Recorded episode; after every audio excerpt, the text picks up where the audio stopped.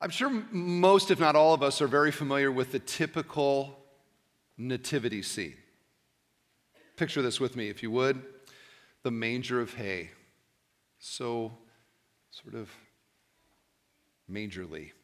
And you have, of course, the baby Jesus, and he's cute and cuddly, and there he is. Looking over that manger is Mary adoring her son, and Joseph. On the fringes, there is the, the, the shepherds, and they're doing their thing there. And this nativity scene is a scene that is celebrated and reenacted by the millions. I mean, there are these scenes everywhere and statuary on front lawns everywhere here and across the world. And this very calm, pastoral, quiet scene has produced world famous lyrics describing it like this Silent night, holy night. All is calm, all is bright. Round yon virgin, mother and child, holy infant, so tender and mild, sleep in heavenly peace. Sleep in heavenly peace. You probably know those lyrics, don't you? you probably sung that many, many times. And they reinforce this perspective on Jesus' birth as being sweet and cuddly and sort of simple and common.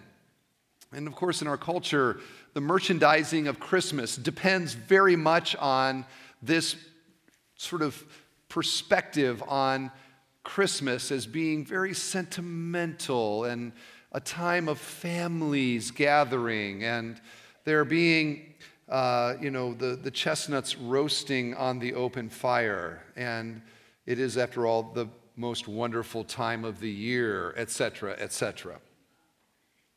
Now, I'm not here to ruin your sentimental Christmas. I'm going to let the Bible do it all by itself, okay? and no place better to annihilate the sentimental Christmas than Revelation chapter 12, which is my text today and next week. Revelation 12. I'll bet most everybody here has never heard a Christmas message from Revelation 12. I'm going to almost assume that. I also am going to guarantee that not one family in our church has ever before the kids open the presents on Sunday mor- or on Christmas morning, they have never turned to Revelation 12 and read this. And the reason that we don't do that is that if we did, the kids would be too terrified to open a single present. Now, as you turn to Revelation, it is always hard to just parachute into one passage in the middle of one book of the Bible and to just exposit it because they always have flow. There's things before that create context, and so we typically kind of work our way through books of the Bible. That's one reason it's so helpful. Uh, but today we're parachuting in to Revelation 12, which is also a chapter in the hardest book of the Bible to interpret. So we have some uh, challenges here this morning, uh, but I'm going to do my, the best that I can. And one of the challenges of Revelation is that the book of Revelation is written in a genre of literature, a style, kind of literature, known as apocalyptic. And if you've ever read Revelation, you've probably had your head spinning trying to figure out what is this saying? It's written in what is known as apocalyptic literature. Uh, which is a, a, a kind of literature that uses symbols, very vivid symbols, uh, to communicate whatever the author is trying to communicate. And if you read through Revelation, I mean, some of these are, they, they seem bizarre to us. Now, before we look our noses down on the people that wrote this, John and people in the first century, which, by the way, apocalyptic literature was fairly popular in the first century, not so much today. Before we look down our noses down on them, remember that we live in a day where the most popular movies of our day have to do with humans with superhuman abilities and aliens from other worlds. So, what might somebody 500 years from now think about us watching a rerun of Spider Man or The Incredible Hulk? Those people were nut jobs back then. I mean, look at the things that they, this is what they did, this is what they were into. And so we similarly have that challenge looking back 2,000 years to a style of literature that seems very different to us, but we can get it, and the Holy Spirit wants us to get it. One, uh, one study Bible, literary study Bible done by the Rykens, uh, describes this kind of literature this way the most important thing to know about the literary form of the book of Revelation is that it uses a technique of symbolism from start to finish. Instead of portraying characters and events directly, much of the time the author portrays them indirectly by means of symbols. So, this symbolic reality, it, it appeals to our, our minds, but it also appeals to our imaginations. And this is part of the challenge is that as you read this, it engages the imagination, which is part of the power of it, but it's the struggle of interpreting it. A gospel or you know, Paul, one of Paul's letters is much more objective. But imagination lends itself to lots of different kinds of interpretation. And that's why Revelation has spawned all different manner of, of interpretations. The passage we have in front of us today uses symbols, but I don't think any of them get in the way of the main point. And so let's get into now the passage that nobody here has ever read on Christmas morning. You ready? John writes, And a great sign appeared in heaven a woman clothed with the sun, with the moon under her feet, and on her head a crown of 12 stars. She was pregnant and was crying out in birth pains and the agony of giving birth. And another sign appeared in heaven Behold, a great red dragon with seven heads and ten horns, and on his head seven diadems. His tail swept down a third of the stars of heaven and cast them to the earth. And the dragon stood before the woman who was about to give birth so that when she bore her child, he might devour it. She gave birth to a male child, one who was to rule the nations with a rod of iron. But her child was caught up to God and to his throne. And the woman fled into the wilderness, where she has a place prepared by God in which she is to be nourished for 1,260 days.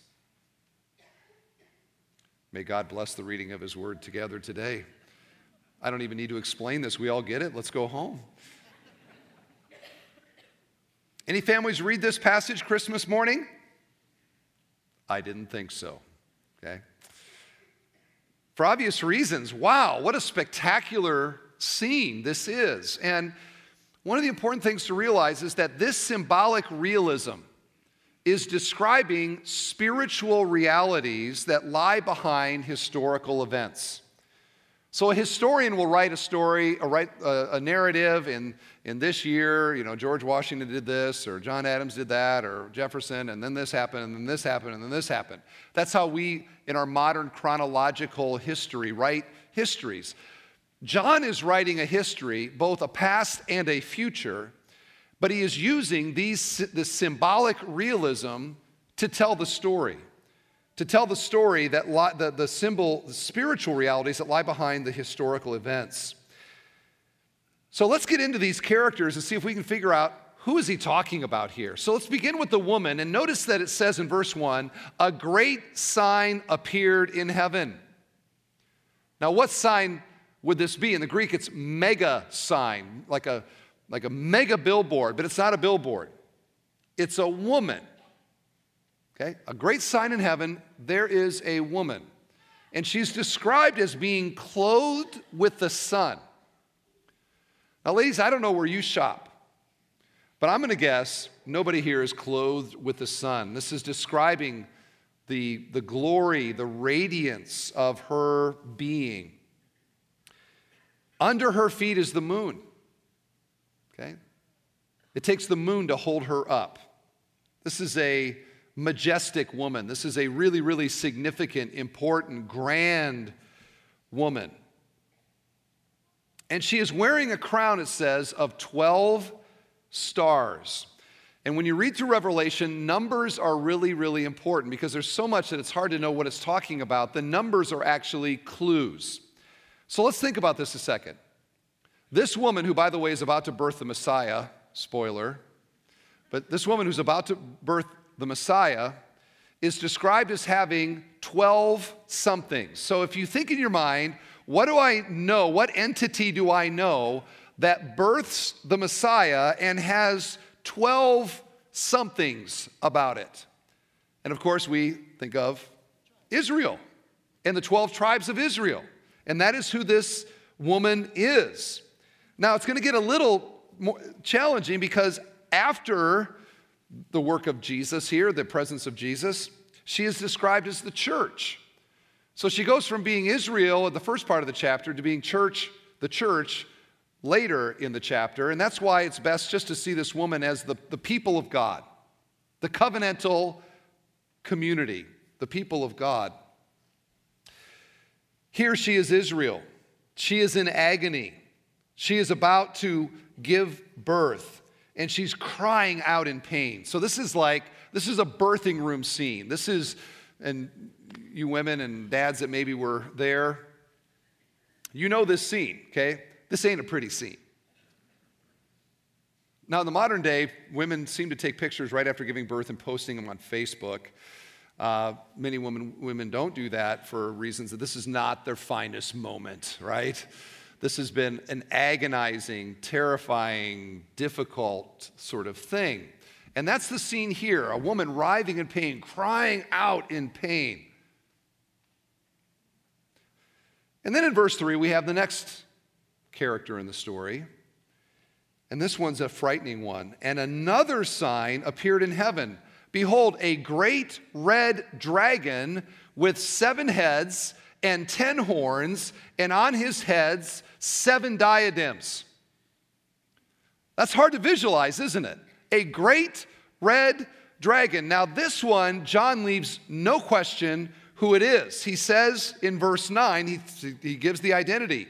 And the great red dragon was thrown down, that ancient serpent who is called the devil and Satan, the deceiver of the whole world. So, who's the dragon? Satan himself. And what a, I mean, it'd be hard to think of a better description of Satan than a great red dragon. And you see the symbols uh, associated with the dragon. He's a red dragon. Okay, this is, this is an aggressive dragon. This is a bloodthirsty dragon. This isn't the blue smurf dragon. This is the one that is like bent on destruction. He has seven heads and seven diadems. A diadem is a crown. So this is a seven headed dragon. And the crown speaks to its uh, glory, its authority. A horn in biblical, in, the, in biblical times represented power. He has 10 of them. So he has diadems and heads and horns, and all of it is describing a great, powerful dragon. To give you a sense of scale, John notes that with a sweep of his tail, a third of all the stars of the heavens fall to earth. That's a big dragon. That's a very big dragon. It makes me think of the, the scene from The Hobbit where the dwarves have finally made their way to the, to the lonely mountain. They're about, to, they're about to go in. When all of a sudden there's this loud noise and the, the earth shakes under their feet, and one of the dwarves cries out and he says, What was that? Was that an earthquake? And the aged and wise dwarf Balin says, That, my lad, was a dragon. Hmm, apparently, you didn't see the movie. Uh,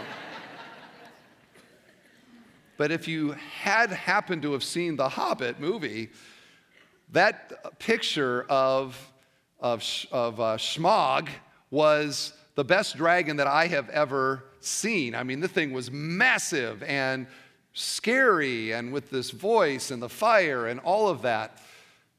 And yet, Smaug is no match for the dragon that we have before us here today. This is the ancient enemy of Almighty God. This is the prince of darkness. He is described as the God, little g, of this world. This is Satan.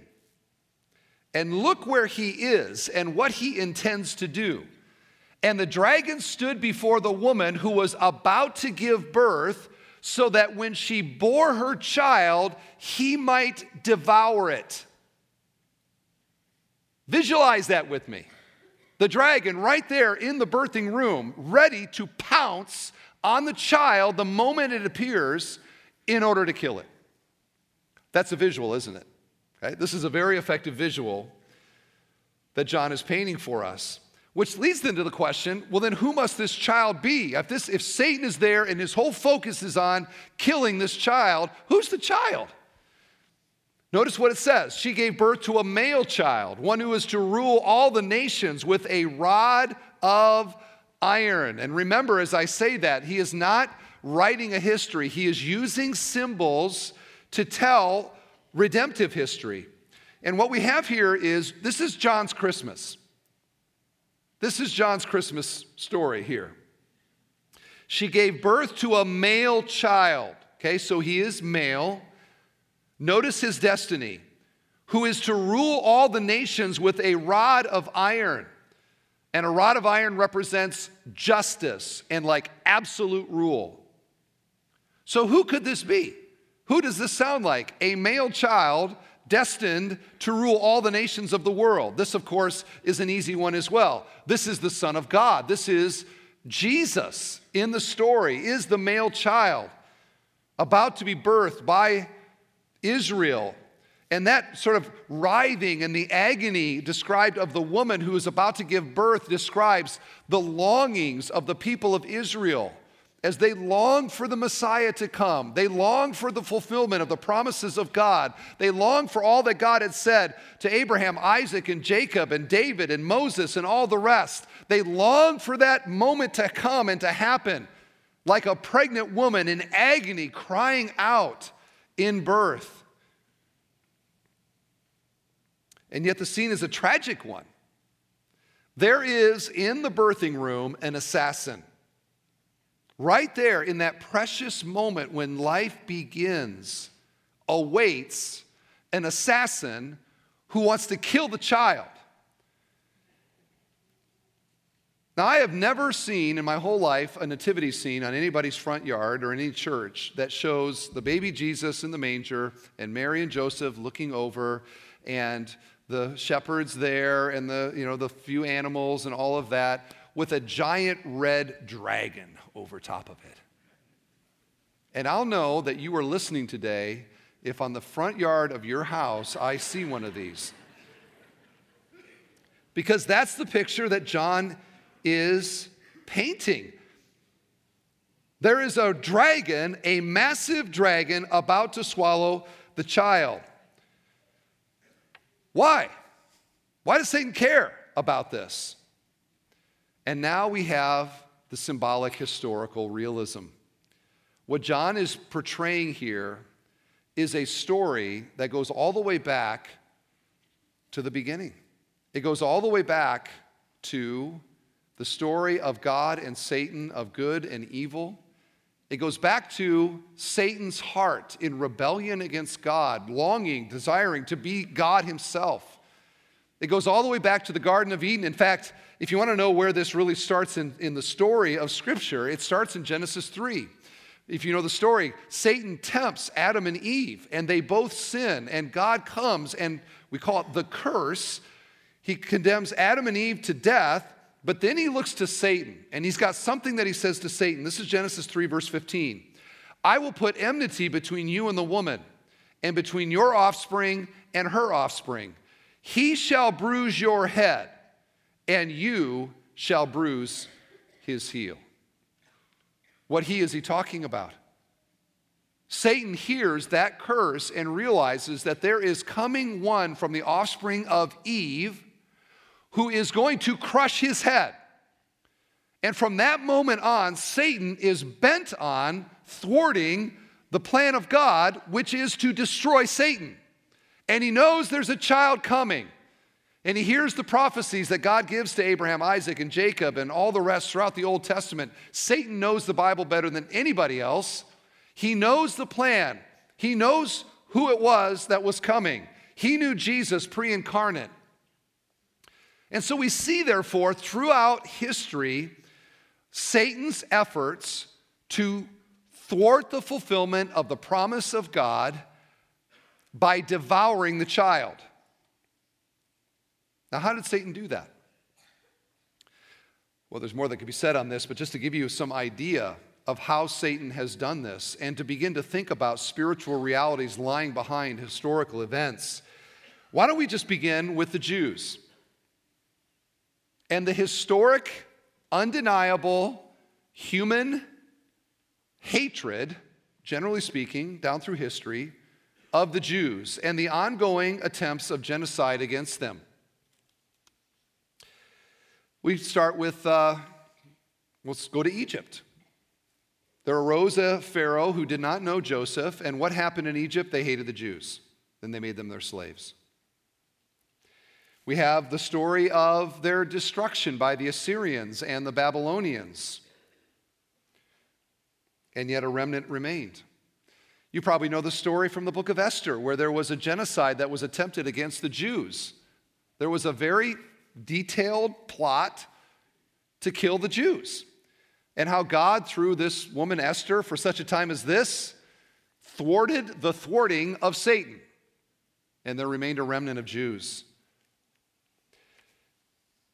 It's not just ancient history either. We like look in the Bible and go, oh, that was so long ago. You know, we're so modern now. So many things have changed. Really? Is it a coincidence that the man considered the most evil man in the 20th century, Hitler, hated the Jews. Think of all the people groups in the world that you could sort of randomly decide that you're going to hate. And yet, who did Hitler hate?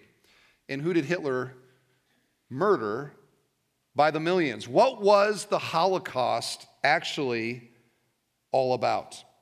And who was behind all of that? Was it just Hitler?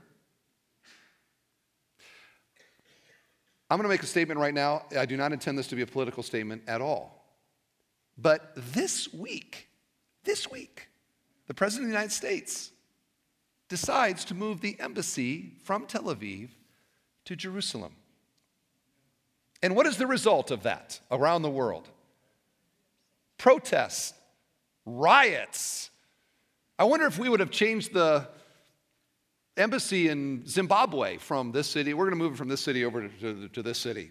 Or New Zealand, the New Zealand embassy. We're going to move the New Zealand embassy from here to there. Would anybody have noticed and would anybody have cared? Probably not. And yet, this one people group, the same people group again and again and again and again and again. What lies behind all of that? Is it a coincidence or might that my lad be a dragon? Let's talk about Jesus, the hatred of Jesus, and the murder of Jesus. Just from the story, these are things that we know from Scripture describing the events of Jesus' life. We, from the beginning. I mean, Jesus is born in Bethlehem, okay? Safe to say, we know that. He's born in Bethlehem. Sometime after that, Matthew tells us that these wise men, these magi from the east, show up and they go to Jerusalem because where else would the king of the Jews be than in the capital city? of Jerusalem, ironically. Uh, and they say, Where's he born king of the Jews? The whole city goes into an uproar. A, these guys are like dressed really strange and they're from a very far away place. And yet, the message that they have is that there is a king of the Jews. Word gets to Herod, who was the sort of surrogate king at that time, that there is somebody maybe been born. These guys have come, they saw some sign, they knew some prophecy, they put two and two together. And Herod says, Hey, bring them in. And so they come in, and Herod says to them, Hey, tell me, when did you um, see this star that you're talking about? And they said, oh, maybe like two years ago, roughly. Oh, okay. Um, hey, scholars, where is the king of the Jews supposed to be born? And they said, Everybody knows it's Bethlehem. Bethlehem is right over there. So why don't you guys just go on down there and let's see if you can find who you're, you're looking for. And if you do, why don't you come back and tell me so that I can come and worship him? Treachery. So the wise men go down there and they find Jesus just as they, as you know in the story, and they frank gold, frankincense, and myrrh. They have their worship moment, and God appears to them in a dream and says, Don't go back to Herod, go back a different route. And that's exactly what they did. And then Jesus, God appears to Joseph and says, You need to get out of there as fast as you can. And we have the flight to Egypt, right? Why? Because Herod finds out that the wise men double crossed him. And he says, I'm going to take care of this anyway. And he sends his assassins into the whole region of Bethlehem, and they murdered every child two years and under. What was behind that? Really? Who was behind that? Who was trying to thwart something there? Years later, Jesus hasn't eaten anything for 40 days. He is in the wilderness. He's in his weakest moment. This is his most, like humanly speaking, his most vulnerable moment. Who shows up to him in that moment? Is it Michael the archangel? No, it's Satan, who sees an opportunity now to devour the child and tempts Jesus, as you probably know, three times. Why? Because if Jesus could sin, it would thwart the whole plan of God. A little while later, Jesus says to his disciples, He says, Hey, I'm going to Jerusalem and I'm going to die, and three days later I'm going to be raised from the dead. And Peter comes to him and says, Suppose the Messiah says, Hey, don't be talking like this, man. This isn't, the, this isn't what God would want for you to do. And what does Jesus say to him? He turned to Peter and he said, Get behind me, who? Satan. You are a hindrance to me, for you are not setting your mind on the things of God, but on the things of man. Jesus sees through the words and the activities of Peter to who really stood behind what was going on. Get behind me, Satan. Let's talk about Judas. As you know in the story, Judas, one of his 12 disciples, so trusted that they put him in charge of the money.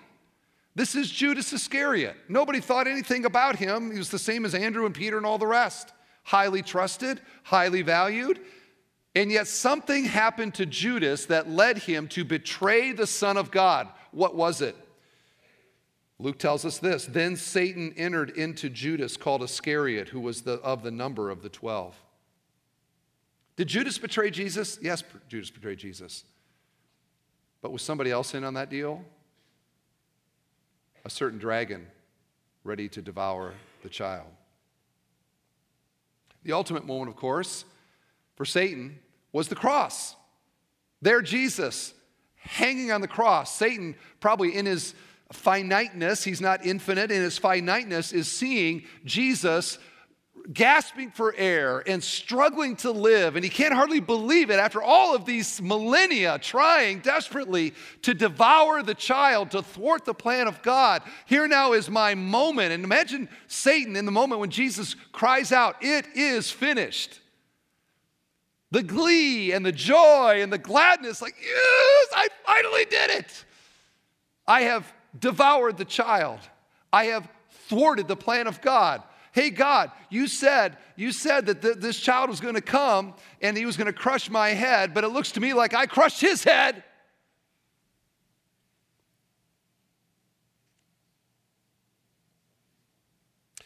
Which brings us back to Revelation. The scene is that just as the child is born, and the dragon is about to eat the child. Look at verse 5. But her child was caught up to God and to his throne. What is that describing? This is Acts 1, verse 9. And when he had said these things, as they were looking on, he was lifted up, and a cloud took him out of their sight. So, John, telling his story in Revelation 12, gives Christmas, the birth of the male child, and ascension as Jesus goes back to the presence of God the Father. Why he doesn't have his life in ministry and cross and all of that, I don't know. But he doesn't.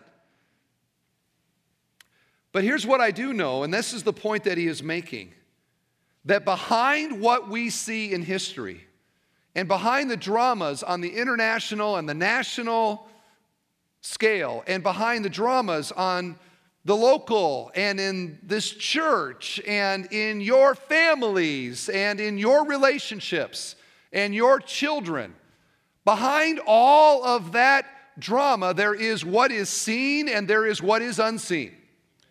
And on the level of the unseen, this is all about an ancient, massive, cosmic conflict between Almighty God and His purposes and His plans, which are good and beautiful and redemptive, and the plans of the evil one and the plans of the enemy of God. His name is Satan. He is the red dragon. And Satan knows well how this goes because he himself followed this path. He was at one time good with God. God made him the pinnacle of his creation, beautiful, powerful. Was given a name that basically means light. He was like himself, like the sun. He was just brilliantly, gloriously wonderful, a servant of God, until at one point in his story, he aspired to be God. He wanted the Trinity moved to four people, and he wanted to be in there amongst it. He wanted a place at the, at the divine table. And that pride and that self love brought curse upon him, and God cast him out of heaven and cast him and the other angels, now called demons, with him into this world.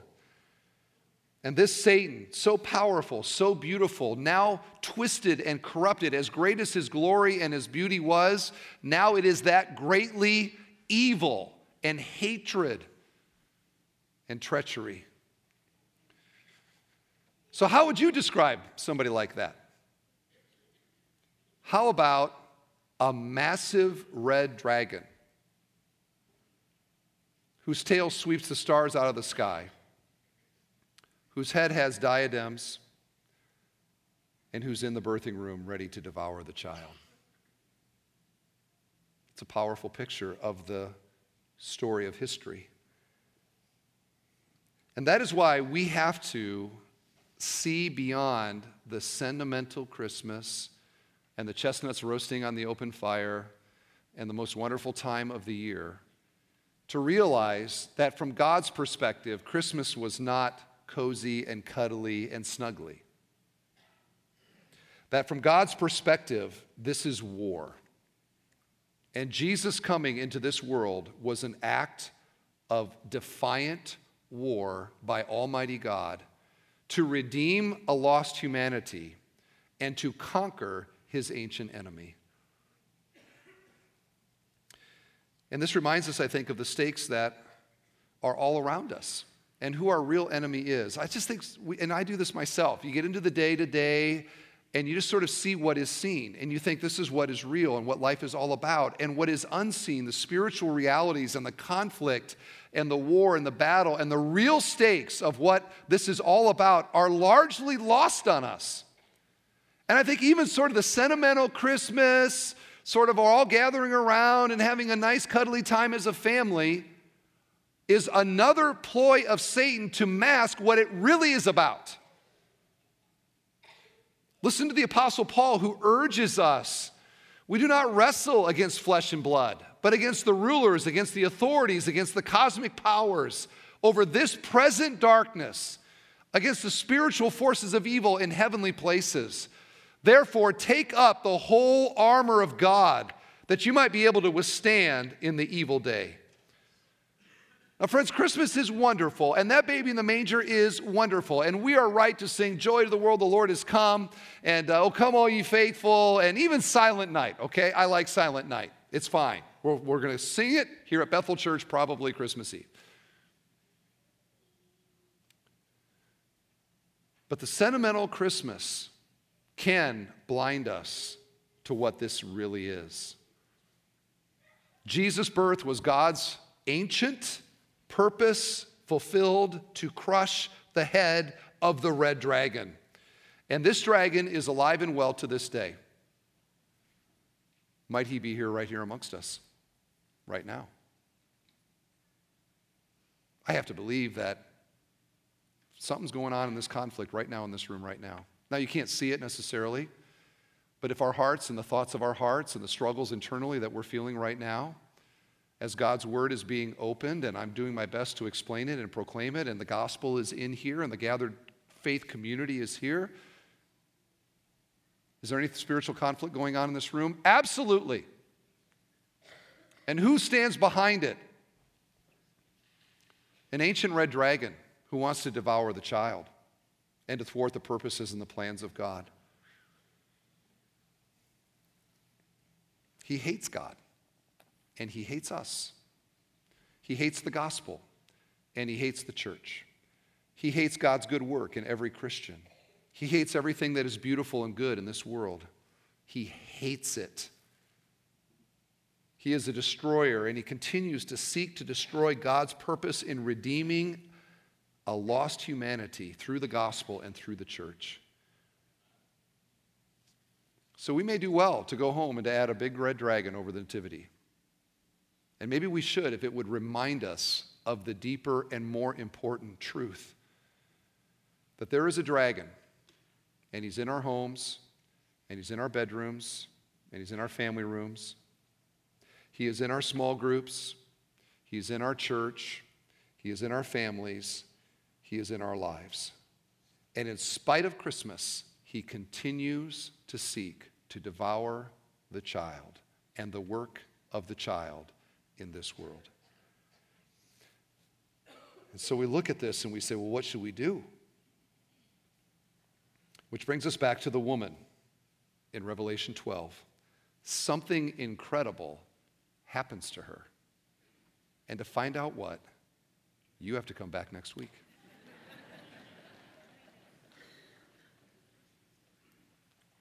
and that's part of the story of the woman, the dragon, and the deliverer. Praise God, there is a deliverer. And we celebrate him this Christmas.